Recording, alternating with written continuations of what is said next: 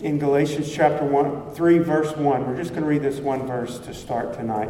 O foolish Galatians, who has bewitched you? And that's how what Paul compares it to the somebody came in after him. We know it was, the Judaizers who preached a mixture, an ungodly and un, unbiblical mixture of Judaism and the law and Christianity. And there's no there's no mixture there. Christianity comes out of Judaism, so to speak. Christ was a fulfillment of the law, and Christ is an end to the law uh, for righteousness to all that believe, the Bible says.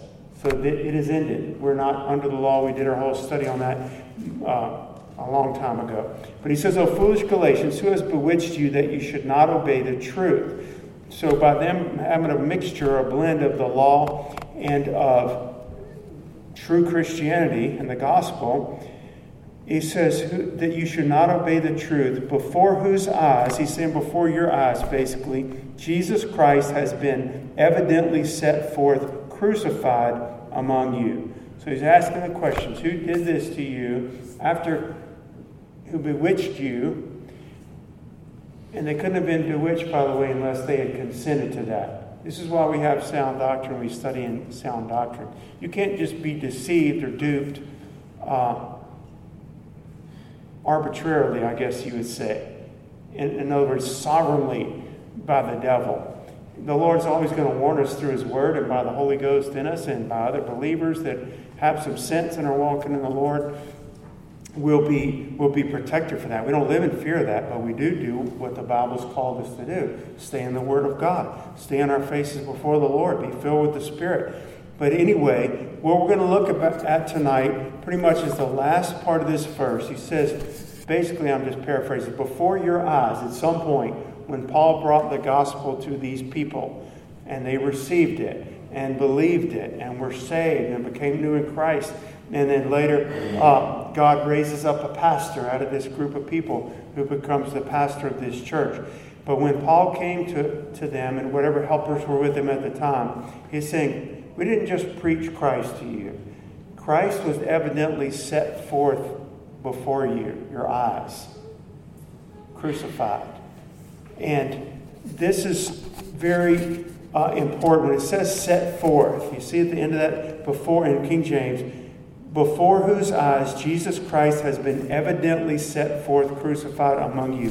That word set forth, or that little phrase, means to write in public or a public notice.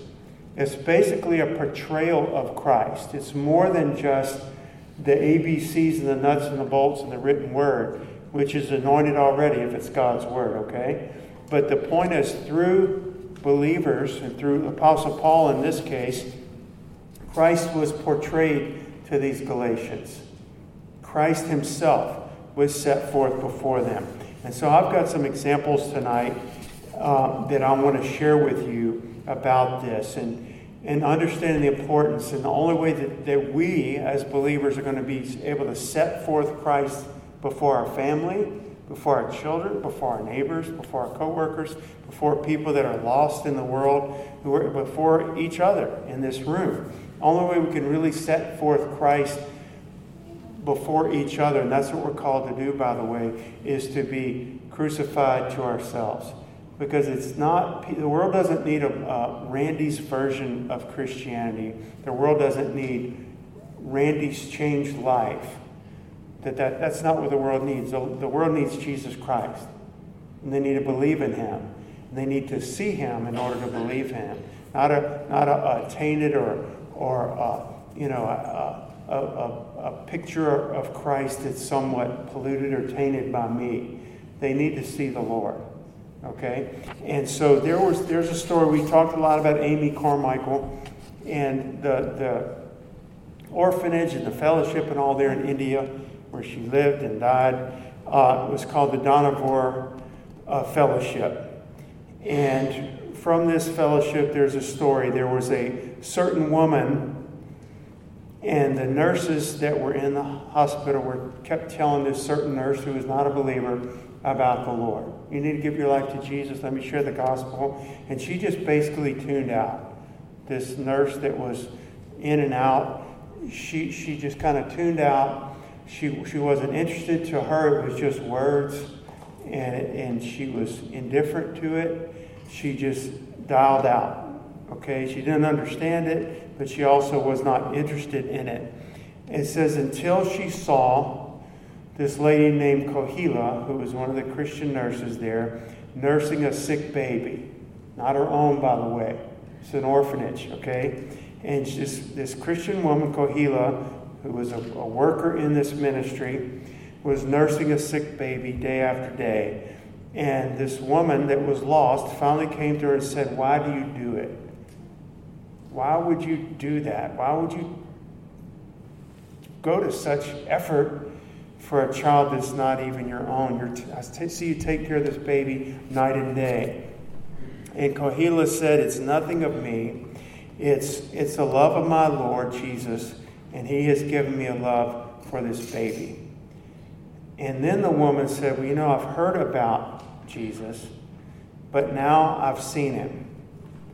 And she knew, I know this is so simple, but the simple ones are always the best ones, okay? She goes, Now I know it's not just talk. I've seen him. And she listened to Kohila share the gospel, and she accepted Christ, and she was born again. And she knew what it would cost her. Because in this country and in this culture where she was, she knew what it would cost her. And yet, after seeing the Lord in this woman, she surrendered to the Lord. Two months later, when she returned home, she, uh, after returning home, she was dead. She knew what it would cost her to give her life to Jesus, that there was going to be persecution and so forth. But basically, the point of this is that before her, uh, I guess you would say, indifferent face and before her eyes that didn't understand and didn't care about religious stuff or Jesus or anything like that, Christ had been evidently set before her, crucified. How?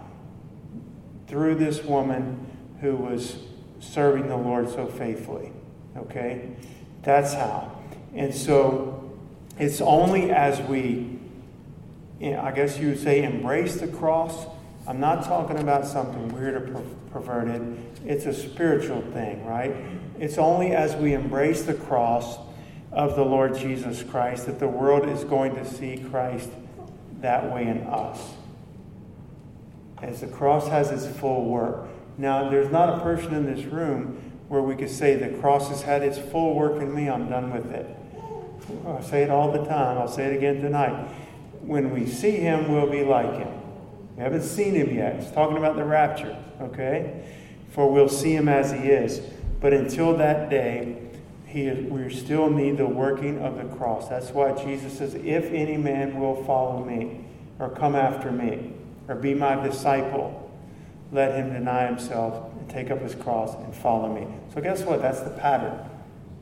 It wasn't the pattern just 20 years ago in your Christianity, it's, it's to be the practice now in your life and in my life. And the Christ must be lifted up in flesh and blood. In other words, through human beings. He, that's how he's lifted up.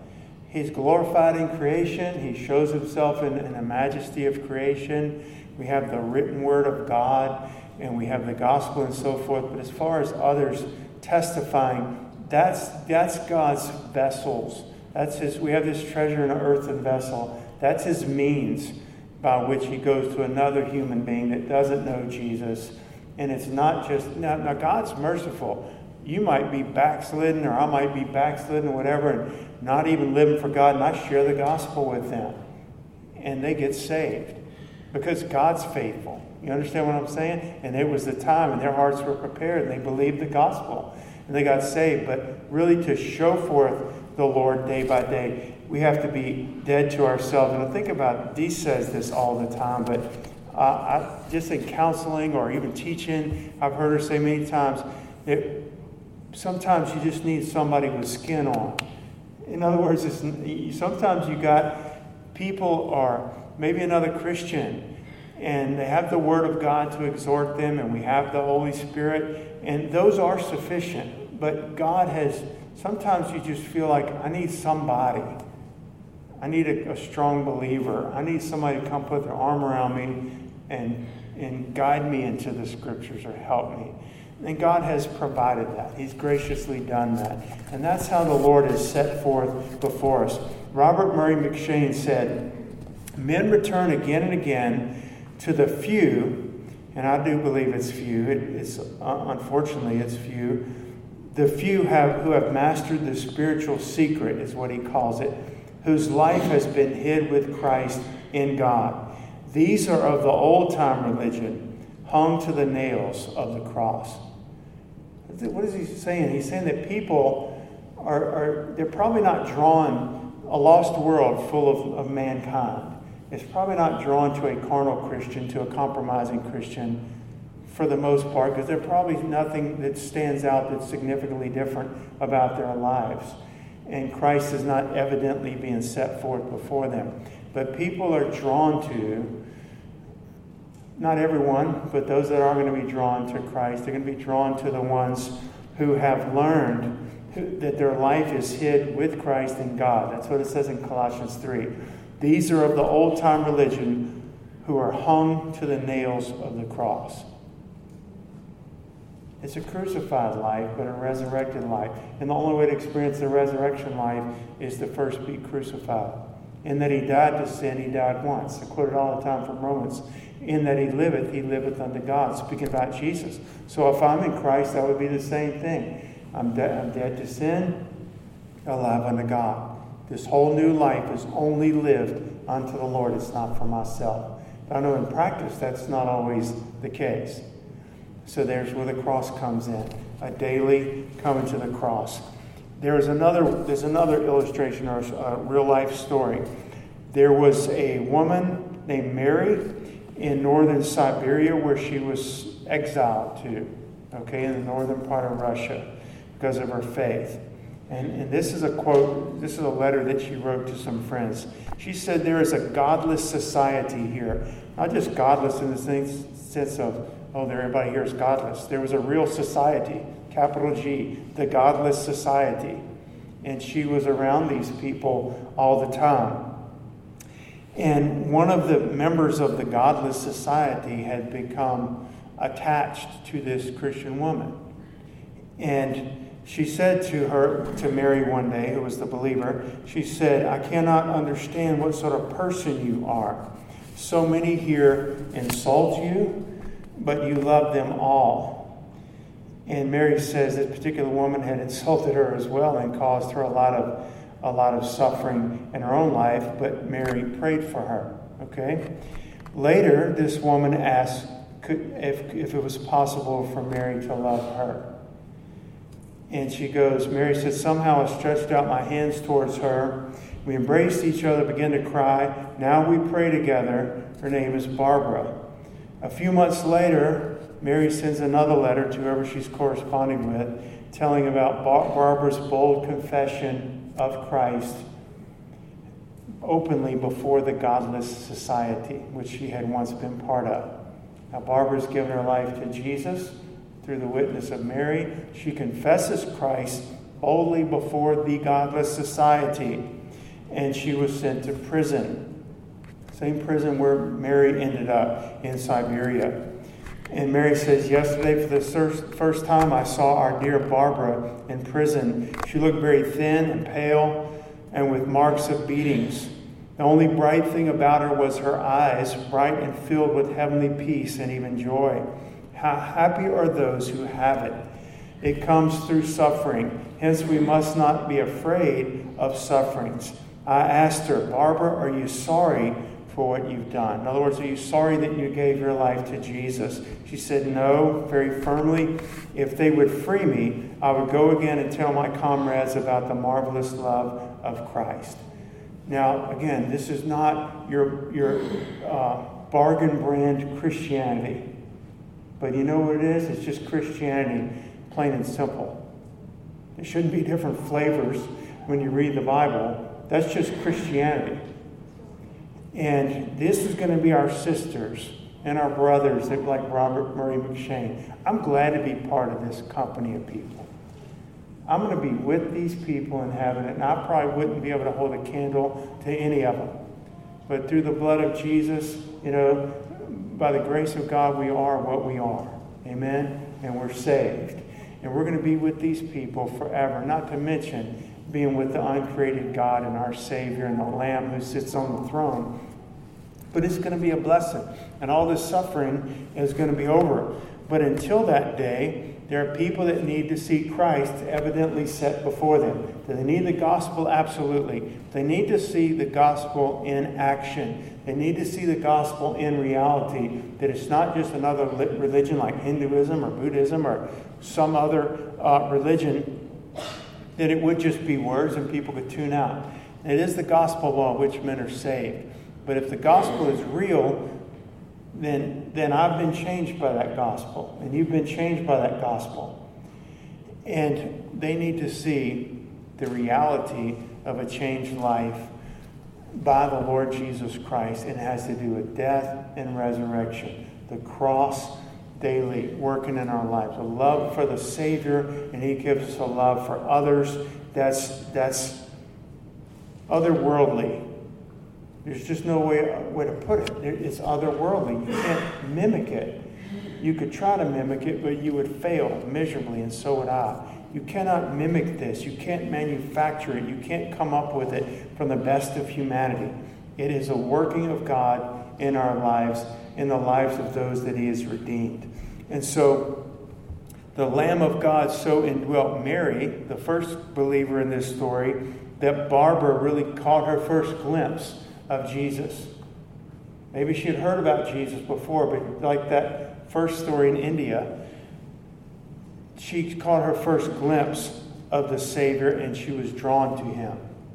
She was drawn to him. Um, she, she felt that, even though she didn't understand it all, that Mary, that Mary had something different, it was real, and what she was attracted to was not the new and improved Mary, it was Christ in her. And that could be in children, that could be in men and women of every race, you know, nationality, every walk of life. Christ in us and men being drawn to Him. In one sense, I don't want people to be attracted to me because people come and go. They might be attracted today and drawn to me and think I'm the greatest thing in the world, and tomorrow they might change their mind and find somebody better. I want them, they need to come to know the Lord and walk with Jesus and walk uh, faithfully with Him. Mary had embraced her cross, and there Christ was seen. Mary's love for her enemy was basically the key that opened Barbara's heart. Her love. And it was the Lord's love in her. I want to just read a couple of sentences from the book. Oh, to get men in touch with Christ. We must present him we must somehow give him, not merely preach him. Now, we do need to preach him. Okay? Some people can go so far the other way, they never share the gospel and they just want to be friendly and loving and helpful and all that, which we need to be, but you have to bring them the gospel. It is the power of God unto salvation to everyone that believes. They're not going to be saved apart from it. Okay?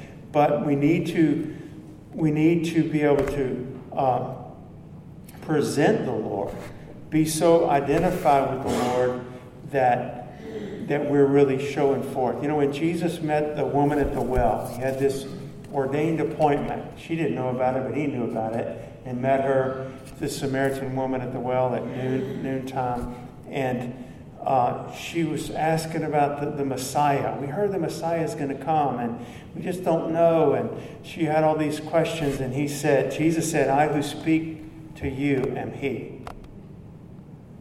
Kind of cut through the chase, right? We've been waiting for a Messiah. The one that you're talking to right now, me, I'm him. And in one sense, I know we're not the Lord, so please understand how, how I'm giving this as an example. In one sense, when we need, when we tell people about the Lord and share the gospel, we need to be able to say, "You're, you're meeting the Lord."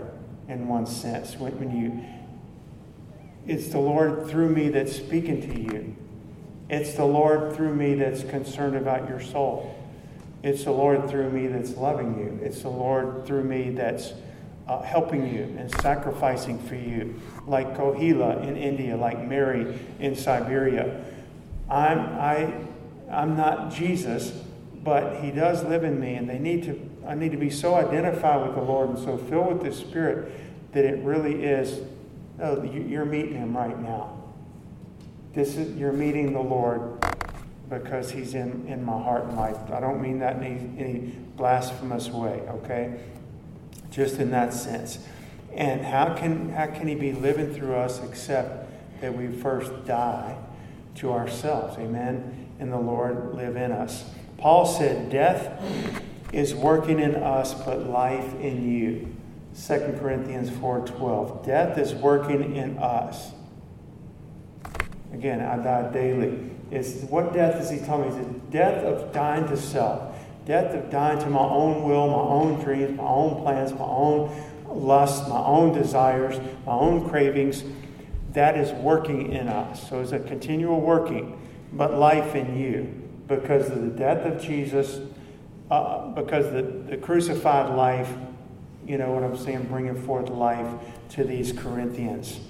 And so uh, Paul goes on to say to the Thessalonians, much affliction with joy of the Holy Spirit. Much affliction with joy. And there was a spirit filled evangelist who was much used by the Lord. He was also much abused in the ministry. And he said concerning the secret of his ministry, why is it bearing so much fruit? God was using him greatly, an evangelist. He said this He says, We personified or his team, we personified someone, and that was the attraction.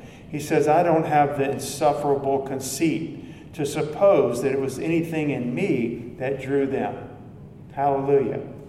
I don't, you know, and today, this is not every evangelist, but a lot of the big names and a lot of the big TV evangelists and so forth and people, it is about them. It's about their personality. It's about their hairdo. It's about uh, what, whatever, something about them. And he says, I don't suppose to be conceited enough to think there was anything in me that drew them. I said to Jesus, when he, God first called him to the ministry, whoever this evangelist was, I don't know who it was, he said, quote, I will suffer anything, Lord, if you will give me the keys. In other words, the keys to, or the power, the authority to to unlock men's hearts, to bring people to Christ. I want to have fruit for your glory. I'll get, I will suffer anything. And if I'm asked what's the secret of our power and our evangelism team, I answer the first secret is love, second is love, the third is love. When people ask, How do we get it? I answer first by sacrifice, second by sacrifice, third by sacrifice. Christ has to be evidently set forth before men. That is his plan. That is his purpose. That is what he's trying to, desiring to do through his church, the body of Christ. He is the head of the church. If we'll let him, if we'll allow him, he will live through us in that way. We don't have to go searching and find, uh, like I say all the time, for some guru up on a mountaintop. We don't have to go searching for some new, unheard of uh, thing that people have never heard. What's the latest, greatest book, author in Christianity, movement? We have to get into the Word of God and into the be filled with the Spirit and live our lives before the Lord and do what He tells us to do. There's much learning and little doing a lot of times in Christianity, and I don't want to be that. I don't want our church to be that. I don't want your life. There's no fruit in that. A lot of learning, you can quote the scriptures, you can do it, you can do a good study on the parables. But is it is the cross of Jesus Christ having its full work in your life? Do I, do you evidently set forth Christ before men? It's for his glory, amen? And it's going to come as we, we do and we yield to the Lord and allow him to work in our lives. And so a great trouble, one of the author of this book says a great trouble with many of our, our churches today, again, not a blanket condemnation, all right? With many churches today, they're like grain containers full of unplanted wheat. And after a while, they get musty and moldy. If only each little grain, each little person in the church had been cast into the dark, wet earth, buried out of sight, so on the cross, okay, and left alone to endure disintegration and death, what a harvest we could see. I think there is that. I think there is that in our in our churches today, and I don't think it's just today, but I do see it, and I've seen it in my time in the ministry and in church, that there's not the encouragement or the exhortation for the individual to go get along with God.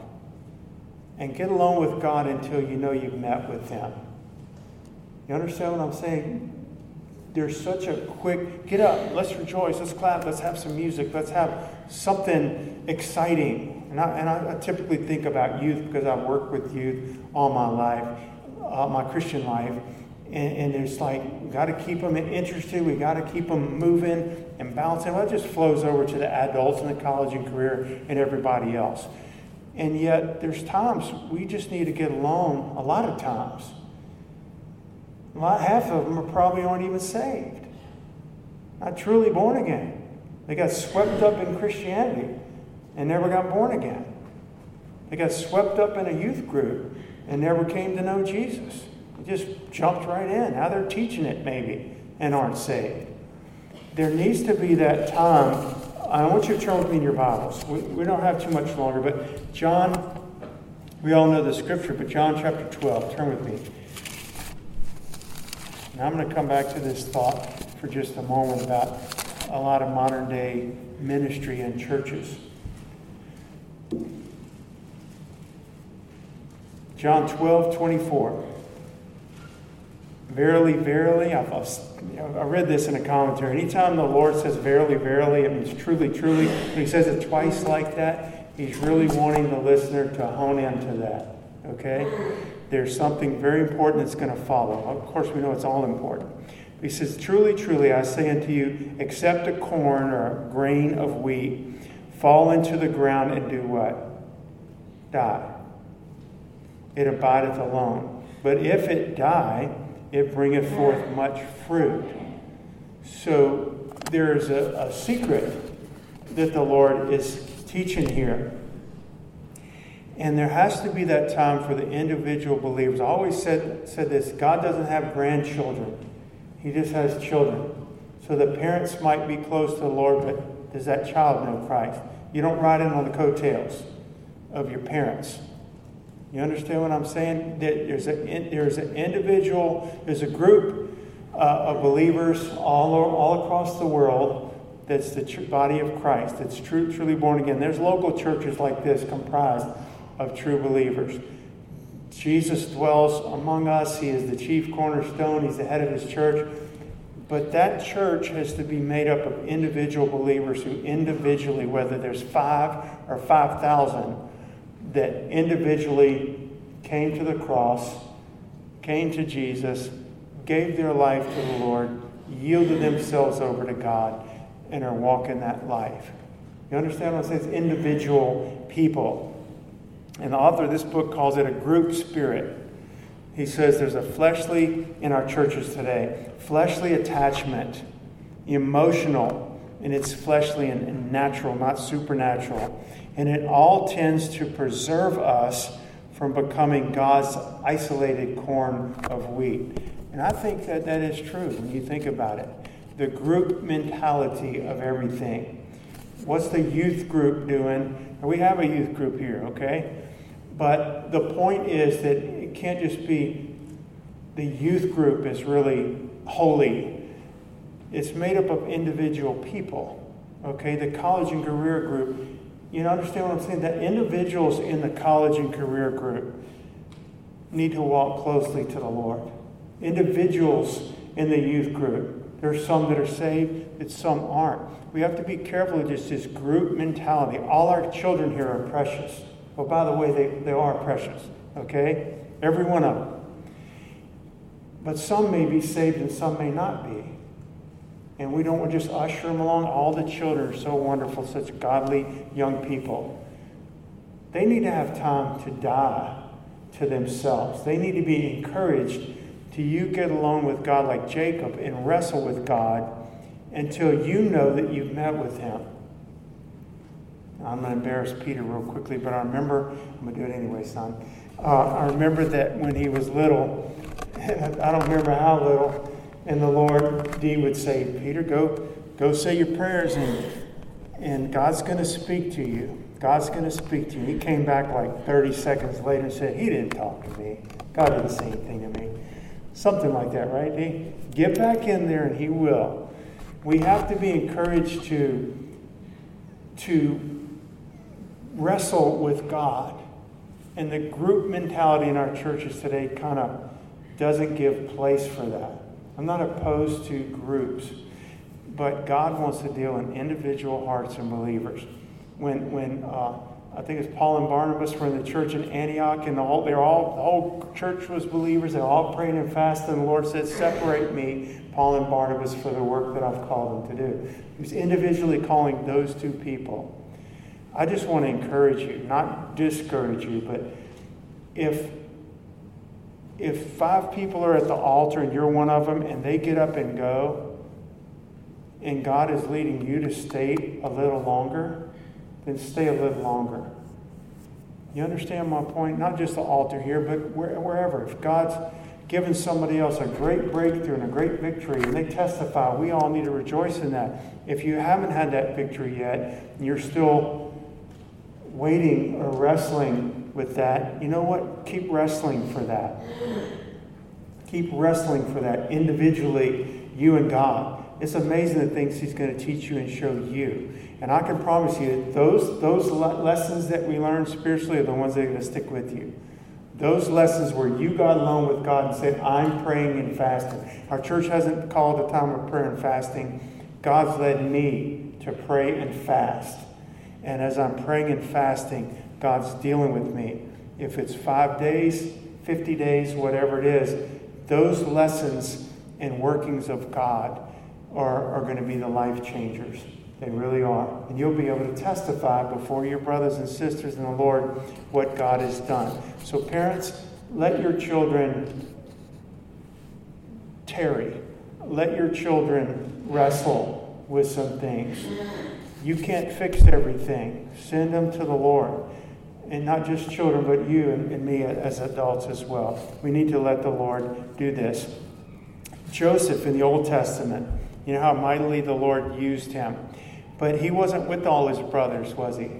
He was sold into slavery. He was by himself. The Bible says he was separate from his brothers, and God made him a prime minister or a king and a preserver of life.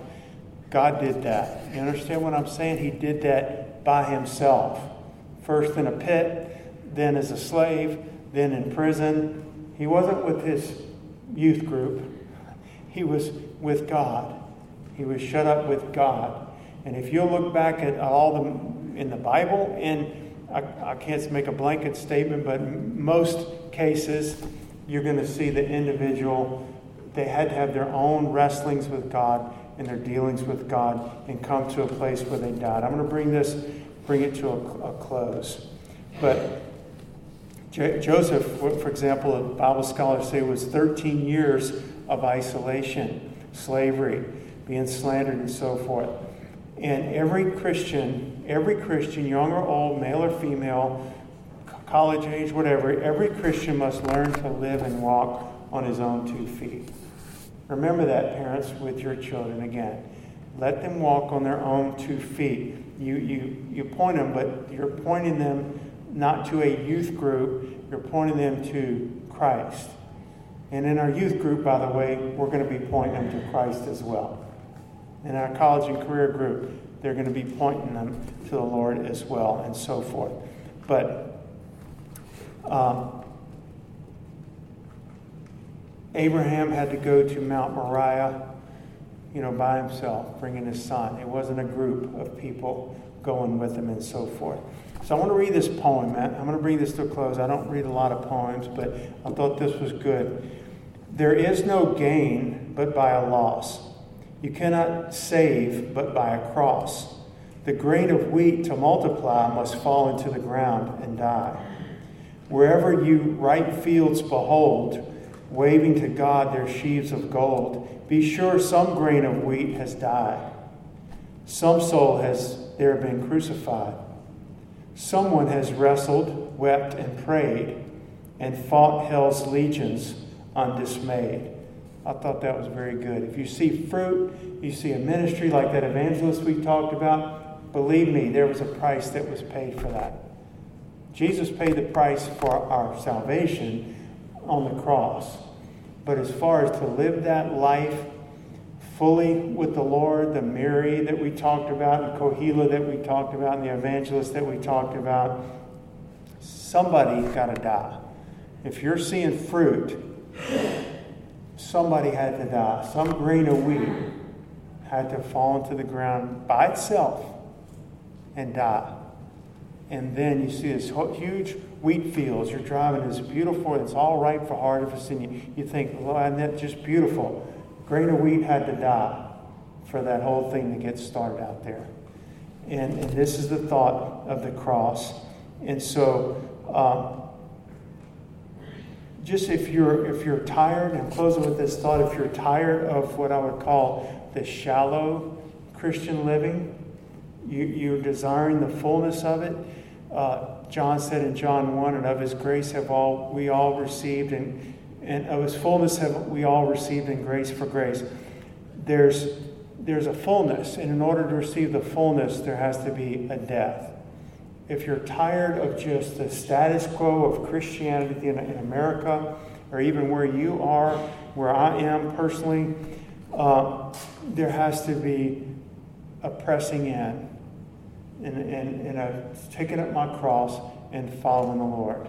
There's great return that comes from it, but that grain of wheat has to die and it'll die alone. It's not going to be three people that do it together, basically. Our whole church could do it, but it's going to be individuals that go on with God. So you understand. Paul said this in that uh, what, you, what you sow is not made alive unless it dies. And that's just another uh, truth. Death, death always precedes life. D, you can come up.